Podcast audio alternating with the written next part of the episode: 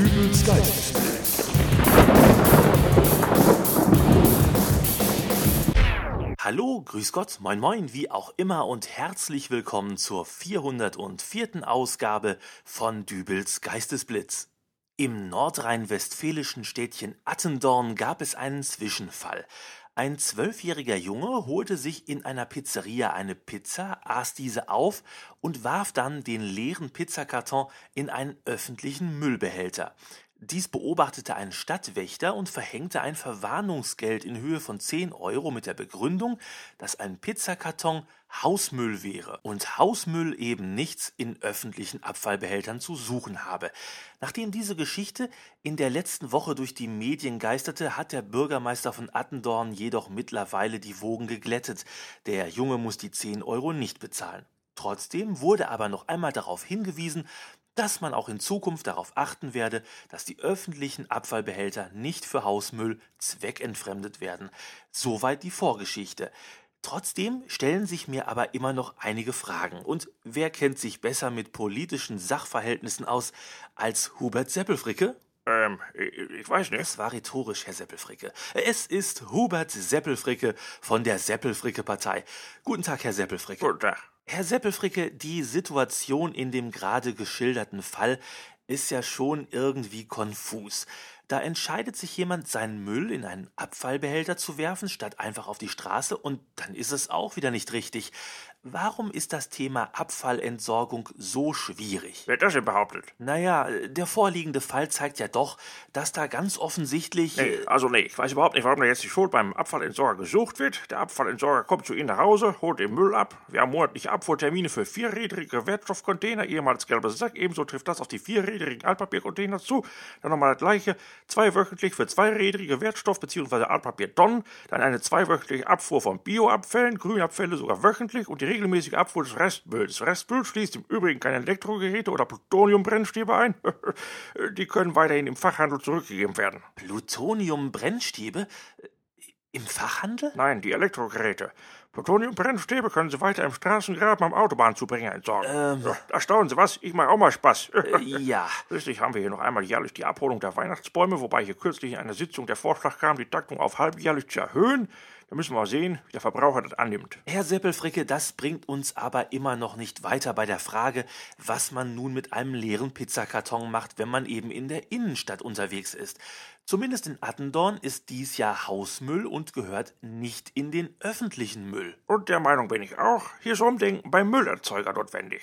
Das Prinzip Flaschenpfand beispielsweise ist seit Jahrzehnten ein Erfolgsmodell und hat sich bewährt. Ich stelle hier mal die provokante Frage, warum sich noch niemand Gedanken über einen wiederverwendbaren Pizzakarton gemacht hat. Das wäre doch mal die Chance gewesen für die sogenannten Umweltparteien, die komplette italienische Togo-Gastronomie grundlegend grün zu gestalten. Wiederverwertbare Pfand-Pizzakartons. Eine nette Idee, aber wenn ich Pfand höre, dann denke ich immer sofort an dieses wirre System mit den unterschiedlichen Bepreisungen für Pfandflaschen. Gut, natürlich muss man da differenzieren. Wir können nicht das gleiche Pfand für kleine Pizzaschachteln bis 24 cm, normale bis 28 cm oder Familienpizzen bis 45 cm berechnen.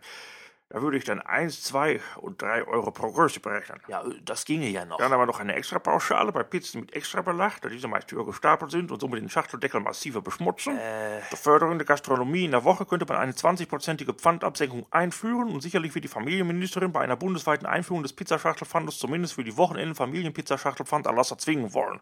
Das mit Verhandlungen zu rechnen, die deutlich über die jetzige Legislaturperiode hinausgehen werden. Außerdem würde ich mich persönlich noch einmal für einen 10 Cent Aufschlag bei Pizzen mit Knoblauch stark machen. aber äh, warum? Weil's riecht. Nein, äh, warum muss das alles wieder gleich so kompliziert werden? Ach, vergessen Sie es.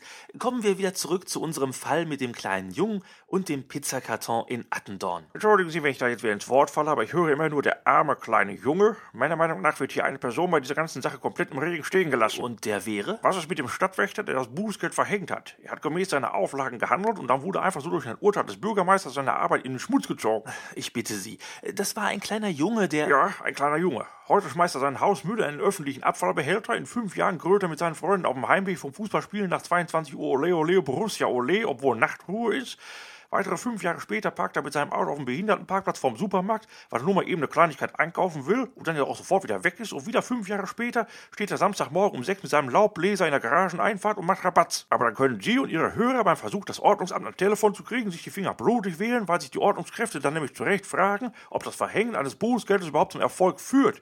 Vielleicht kommt ja das Ganze wieder in die Zeitung mit einer traurigen Geschichte. Der arme Mann pflegt seine arme, kranke Mutter zu Hause und ist gezwungen, die Gartenarbeit in der Zeit zu machen, wo die alte Dame noch schläft und nicht seiner Hilfe bedarf. Und dann kommen da diese rücksichtslosen Nachbarn, die nur ans Ausschlafen denken und hetzen ihm das Ordnungsamt auf den Hals. Aber dann wird dank Presse und sozialer Netzwerke wieder eine Ausnahme gemacht und der Stadtwächter ist wieder der Dumme. Aber so eine Ausnahme wird doch wohl mal möglich sein. Sie nennen das eine Ausnahme, ich nenne das den Zusammenbruch der Zivilisation. Das war ein politisches Statement zum Pizzaschachtelskandal in Attendorn.